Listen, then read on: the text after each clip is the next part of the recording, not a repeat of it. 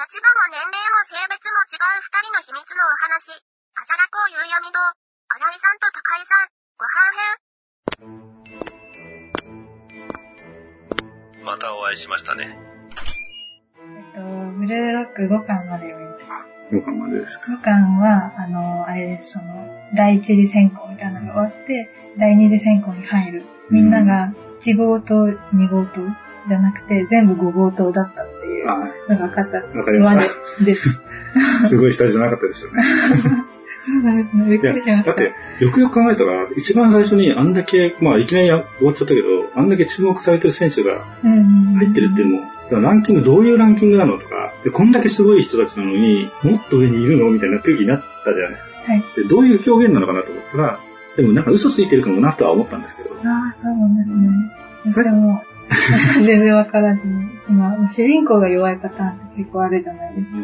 その漫画なんだなって思ったんです。それだと、その、ステップアップにするにしても、どこまで、だから本当にドラゴンボール状態になるじゃないですか。うん。戦うたびにすげえ強くなっちゃうっていうか、そういうんじゃないよなと思ってたら、ああいうやり方は、やっぱ原作好きなのであれって、うんで原作が結構やっぱりそういう、言ってたの神様の言う通りかなんかの原作と一緒だとかって言ってましたね。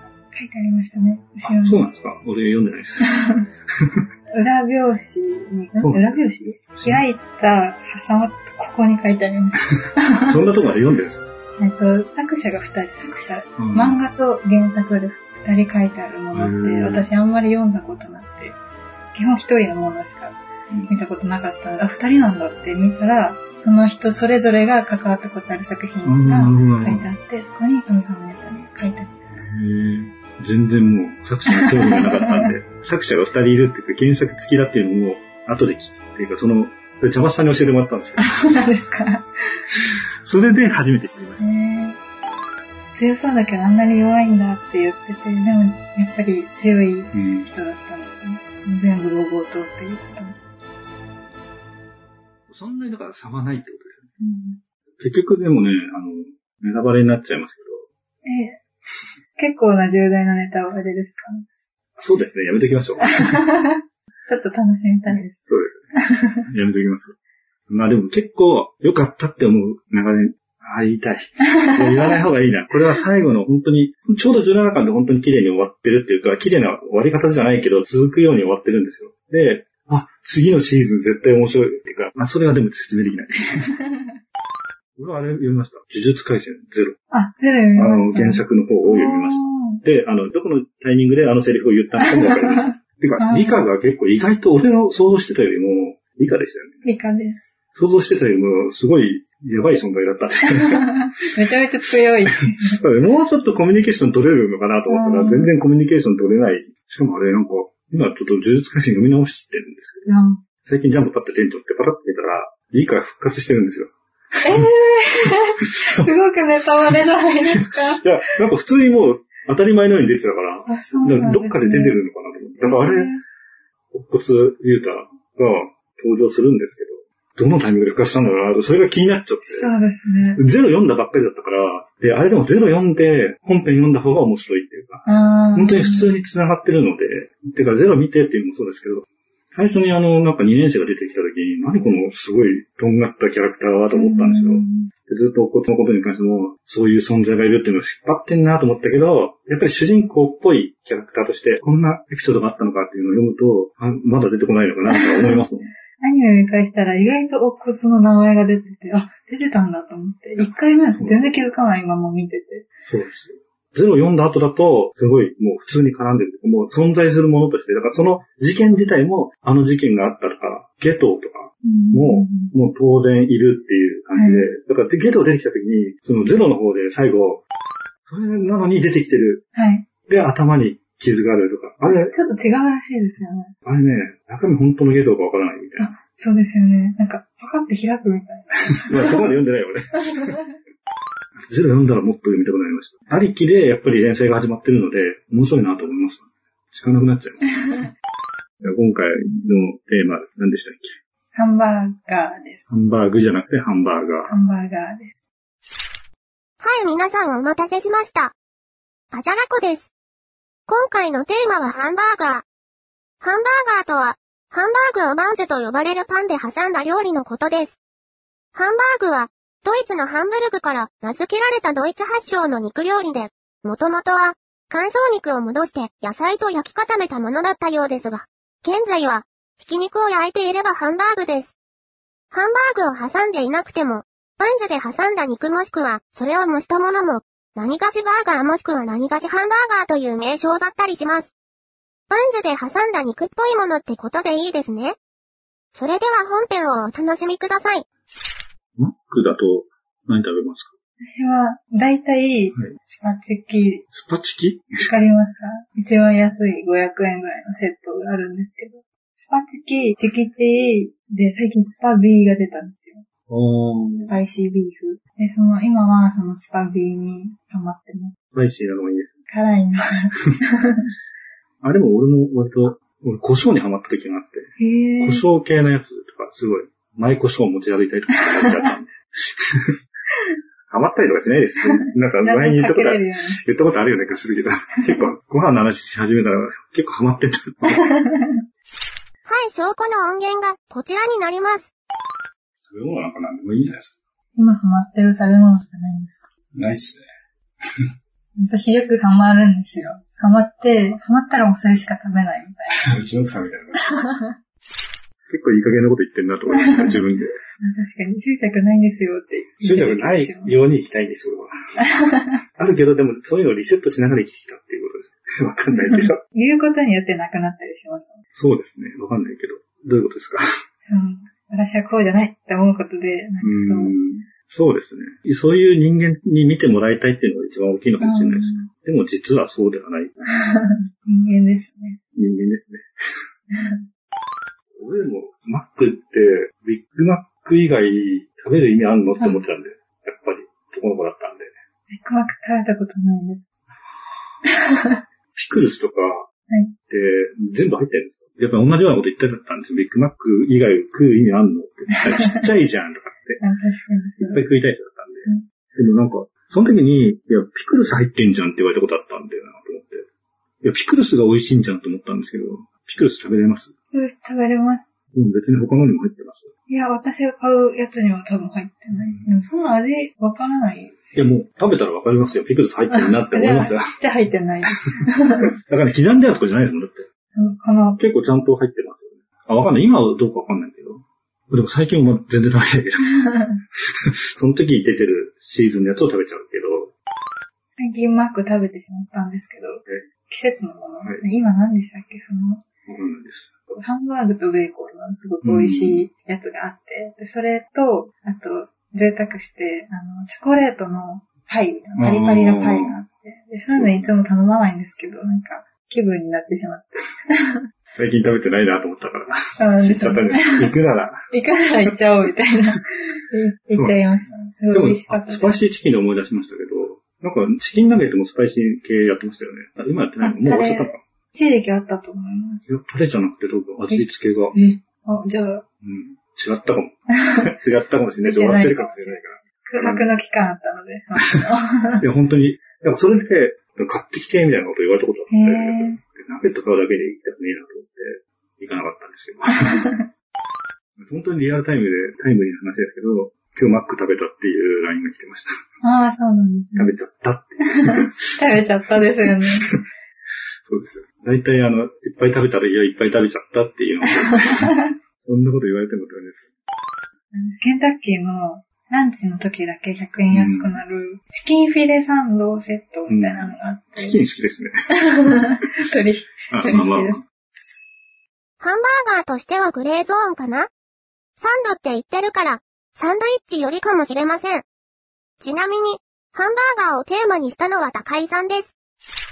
で、があって、それがもう本当に美味しくて、大学1年生の時にケンタッキーにあの肉以外があるんだと思って、その、ハンバーガーがあることを知らなかったんです。うん。あ、そういうことか。はい。あの、その、骨付きと骨なししかないと思ってたので、あるんだと思って、でそれを友達に教えてもらって、で、食べたらもうめちゃめちゃ美味しくて、ポテトも太くてホクホクで、あ、私こっちの方が好きなのかなって思うぐらい。ポテトは特徴ありますよね。はい。美味しいかな。くるくるって巻いてあるやつ、あ、なくなったらしいですなくなったんですね。あれなくなったよくなかったんですよ。友達が大好きだったらしくって、そのくるくるポテトの。なんすかね、ファミリーマートのポテトみたいな感じってわかります？ファミリーマートのポテトって、もう本当にこう、ちっちゃいじゃがいもをこう、こういう風に、こういう説明できない。こういうポテトですね。こういうしかない。ポテトはなんかやっぱ食べ応えがあるというか、芋って感じですよ。芋ですね。美味しいです。だからマック食べ慣れてると、フライドポテトってあの細長いイメージ。ハンバーガーと一緒に食べるポテトっていうと、マックのイメージがすごい強いんですけど、どっちかというとマックの形のフライドポテトって特殊ですよね。あれを作るの結構大変ですもん。あんな長くなんないですね。メークインに使わないと。あのポテト食べたすぎて、うん。でもマックに行くのも面倒だったので、車がないので。で、もうじゃがいも買って細く切って、うん。なんか片栗粉とかなんか試行錯誤してレ、レシピを、相変わらずレシピ見ずに。食感で作る。まあ、芋に塩振れば多分美味しくなるんですけど、普通に美味しいものできました。うん、まあ、芋は芋だし。でもあの形にするにはやっぱりそれなりの、もともと細長い芋じゃないですか、メークインって。はい。そういうのじゃないと、日本で主流になってる男爵みたいなやつは、ホクホク系だから、うんちょっと違う感じになりますけど。揚げるのめんどくさくないですか？揚げたんですか？ほぼ焼くっていうか、油の節約みたいな。わかんないですけど、ちょっ。と多めの油っていう感じです。なるほど夜700円になっちゃうんですよ夕方まで、6時ぐらい、ん4時ぐらいまで600円で買える。結構高いんですよね。でもマックの普通のやつよりは、640円ぐらいですよね。マックえ、普通のってなんですえっとか、単品でってこセットとセットですよね。マックはでもバリューのセットだと、もう500円じゃないですか。はい。ビッグマックとかだと600円とか。そんなレベルじゃないですか。わかんない。俺、今の。まあでもマックとそこまで変わらないっていうことですか？そうかな。はい、また失礼します。高井さんは、おそらく、通常のセットの価格、だいたい、640円から670円くらいのことを言っています。新井さんの言うバリューセットとは、バリューランチセットのことを言っていて、10時半から2時のランチタイムに適用されるお得なタイムサービス価格です。400円、550円、600円の価格帯があり、レギュラーメニューをお買い求めやすい価格で召し上がることができます。高井さんが好きな、スパチキなどスパイシー系のセットは、常時500円の低価格帯のメニューとなっております。700円も結構高い。700円高いです。高いですなんか夜買わない聞い。たことないでも。買ってほしくないんでしょうね。その時間は。肉買えってことですね。ちなみに、マクドナルドでも期間限定メニューや、バイサイズの夜のメニューなどは、700円以上のものが結構あります。新井さん、適当ですね。食べたことないです。まあ、ハンバーガーのテーマですって言った時にケンタッキー入ってたから、あえっ？と思いました。まあ、あるのは知ってたけど、食べたことないから、いやー、喋れねえなと思って。あ。やっぱりチキンは美味しいんだなって思いまなんていうのああいうのバーベルっていうの。バケツみたいなのに入ってるやつ。す。はい。あれを、こう、誰かがそのおばさんとか買ってきてくれて食べるとかはやったことあるけど、まあ、うちで買うってことはなかったんですよ。あの、まあ、そういう家じゃないんで。で、俺が行って買うのも、ツイスターってわかります、住んであるやつ。あれしか買ったことないですね。なんか一回それを買った時になんかハマって、行く場所によってその買う場所があったりとかしてて、ちょうどよく行くホームセンターのとこに本屋さんとかがあって、その流れでホームセンター寄ってとか、その生活用品買う時とか、なんか探す時に、まあ、ちょうどそういう時間帯だったら、じゃあ買ってこうみたいな感じのケンタッキーがあって、で、そこでツイスターを買ってから、ツイスターしか買ったことないんですよ。昔はもう結構大きかったんですけど、値段がちょっと下がったんですけど、すごいちっちゃくなったんですよ、今。すごいちっちゃくなったっていうのは語弊があるかもしれないですけど、前はもっと食べ応えがある大きさだったのが、なんかすごい調整されて、なんか小麦粉がなんかが高くなった時のタイミングだったと思うんですけど、でもそれから買ってないですね。なんかサイズとか変わっちゃうと、なんかちょっと俺がも、俺っていうかこっちが求めてたものとちょっと違う形になったりとかしちゃうので、そういうので買わなくなっちゃいますね。えっと、高校の一番近いフード、フード道、あのフードの。フード道、えっと、ハラシンとか、ラーメン屋さんとかがある中でうん。一番近い、その、マック系のものはモスしかなくって、うん。で、行くならモスだったんですけど、夏に新潟帰った時に、高校巡りしようって言って友達と言って、で、高校に行って写真を撮って、ロードレースっていう謎の毎年の行事があったんですけど、ロードレースは路上を走る。高校生では、比較的一般的な体育行事です。謎の行事ではありません。その、川があって、崖があって、桜があってっていうところがあるんですけど。崖じゃないんですか土手、崖って、土手があって、すごい風景を想像しますよ、だけど。の、そこをこうやって回らないといけないのがあって、そこを回ったりして、ね、その、駅に向かって、近くのファミマに行って、飲み物を買って、で、その流れで、モスに行ったっていう、高校巡りをし私、モス行ったって言ってた。あ、言いましたっけ？言いましたね。夏ですけど。そうですね、夏、帰省した時の話は多分、覚えてらっしゃいますね。覚えてますよ。すごい。はい、証拠の音源がこちらになります。もう本当に何にもすることなくて、モスとか食べたんですけど、あんましない。モスは食べていいと思います。で、高校にも行ってきて、あで、高校の写真を撮ってきました。ーへえでは、このなんです。達。自分でも言った記憶がない。いや、モス行ったっていうのは、でも今言われて思い出した。モスとか行ったりしましたって言ったのに対して、モスは行ってもいいんじゃないですかっていう、大したイベントじゃない。そうです。モスがメインではないの。そうです。学生時代はそこよく行ってたと。そんなによあの、うちの親がすごいモス好きというか、うーん、なんか、モス買ってきてって言われる。あの、ドライブスルーで買ってくるわけうなんですよ。ん。モス食べたいんですけど、ちょっと歩かないといけないじゃないですか。駅から外れて。うん。で、そんなんだったらマックでいいなと思っていつも買わないんですよね。でも、すごい美味しいです美味しいです。よ。うんなんか、すごい贅沢系のやつがあるんですけど、それはね、食べたらすごい美味しかった。こんな、これ、えこれファストフードな、まあファストフードじゃないって言ってますけどね、モスって。あうん、でも、え、これファストフードで食えるのっていうぐらい、すごいしっかりした味くりしますよ、本当に。たまに食べると。マックで慣れてると、ちょっとグレードがちょっと違うイメージがあります、うんまあ、そういう言い方も変ですけど、マックも全然美味しいし好きだけど。昔すごい好きだったのが、自動販売機で買えるハンバーガーってわかります？わからないです。自販機のハンバーガーがあるんですよ。ええあの、もう、前にさ、その自販機がいっぱい並んでる場所ってわかります？テレビとかでよく使われる。わからない。あの、ニュースになったの知らないですかボタン壊されちゃってっていうので、でも有志で、あの、同じ方の、この作ってくれた人がいて治ったんですけど、えそのハンバーガーの自販機があって、で昔、俺、本当に良くないんですけど、うちの親父がパチンコ屋さんに行くときについてって、でももうやることないじゃない。パチンコ打てないから。で、そこにハンバーガーの自販機があったんです。パチンコ屋さんっていうか、パチンコ屋さんの向かいとかになんかホームセンターみたいなのがあって、もうそこのホームセンターで、こう、まあ買えないけど、商品見て、結構プラモデルとかおもちゃとかも置いてあったんで、えそういうので時間潰してたんですけど、そこにそのハンバーガーの自販機があって、それたまにしか買ってもらえなかったんですけど、それはすごい好きだったんですよ。自販機なん自ですね。販機なんですよね。へえそれはやっぱすごい、すごいチープな味なんですけど、なんですかね。それがでもその自販機なんかないからさ、買えないんですけど、で、あるコンビニで、38っていうコンビニだったんですよ。で、そこをよく行ってて、その時、高校生ぐらいの時かな。なんか、100円バーガーっていうのがあったんですよ。うん100円のバーハンバーガーなんですけど、すごいチープなやつを買って食べたら、それの味がしたんですよ。で、それですごい好きで、よく買ってたんですよね。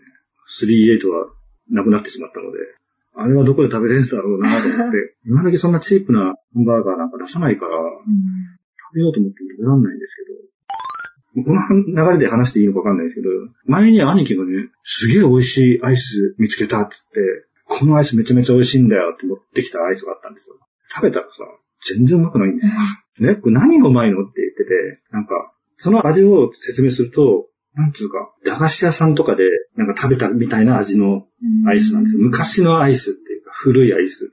古いアイスって古くなったアイスじゃなくて、その昔の時に食べたアイスの味で、今のアイスが全然美味しいわけじゃないですか。だから、俺が食べた時には全然美味しく感じなかったんだけど、兄貴は、その美味しかった時の記憶があるから、それを食べた時にうまいって思ったみたいで。それと同じなんだろうなと思うんですよね。その、別に多分美味しくないんですよ。はいでも、その子供の時にたまにしか買ってもらえなくて、食べてたハンバーガーがすごい美味しかったので、それでなんかすごい美味しいと思って食べてたんですよね。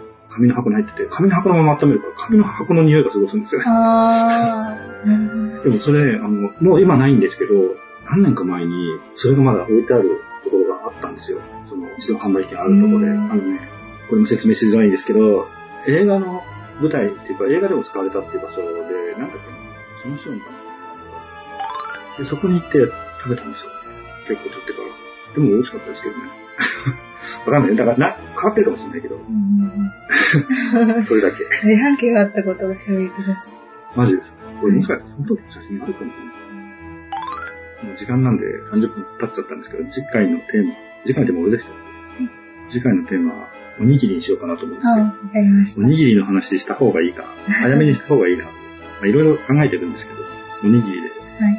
コンビニでも何でもいいんで、おにぎりのエピソード、何味のおにぎりが好きかとか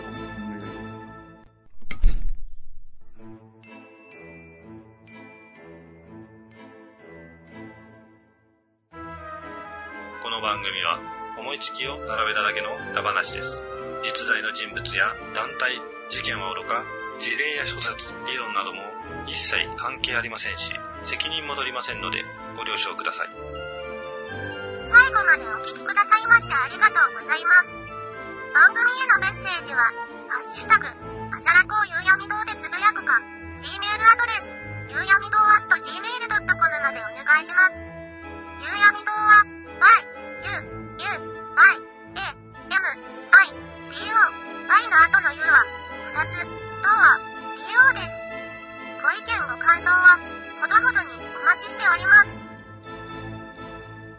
この番組は、秘密の夕闇動画をお送りしました。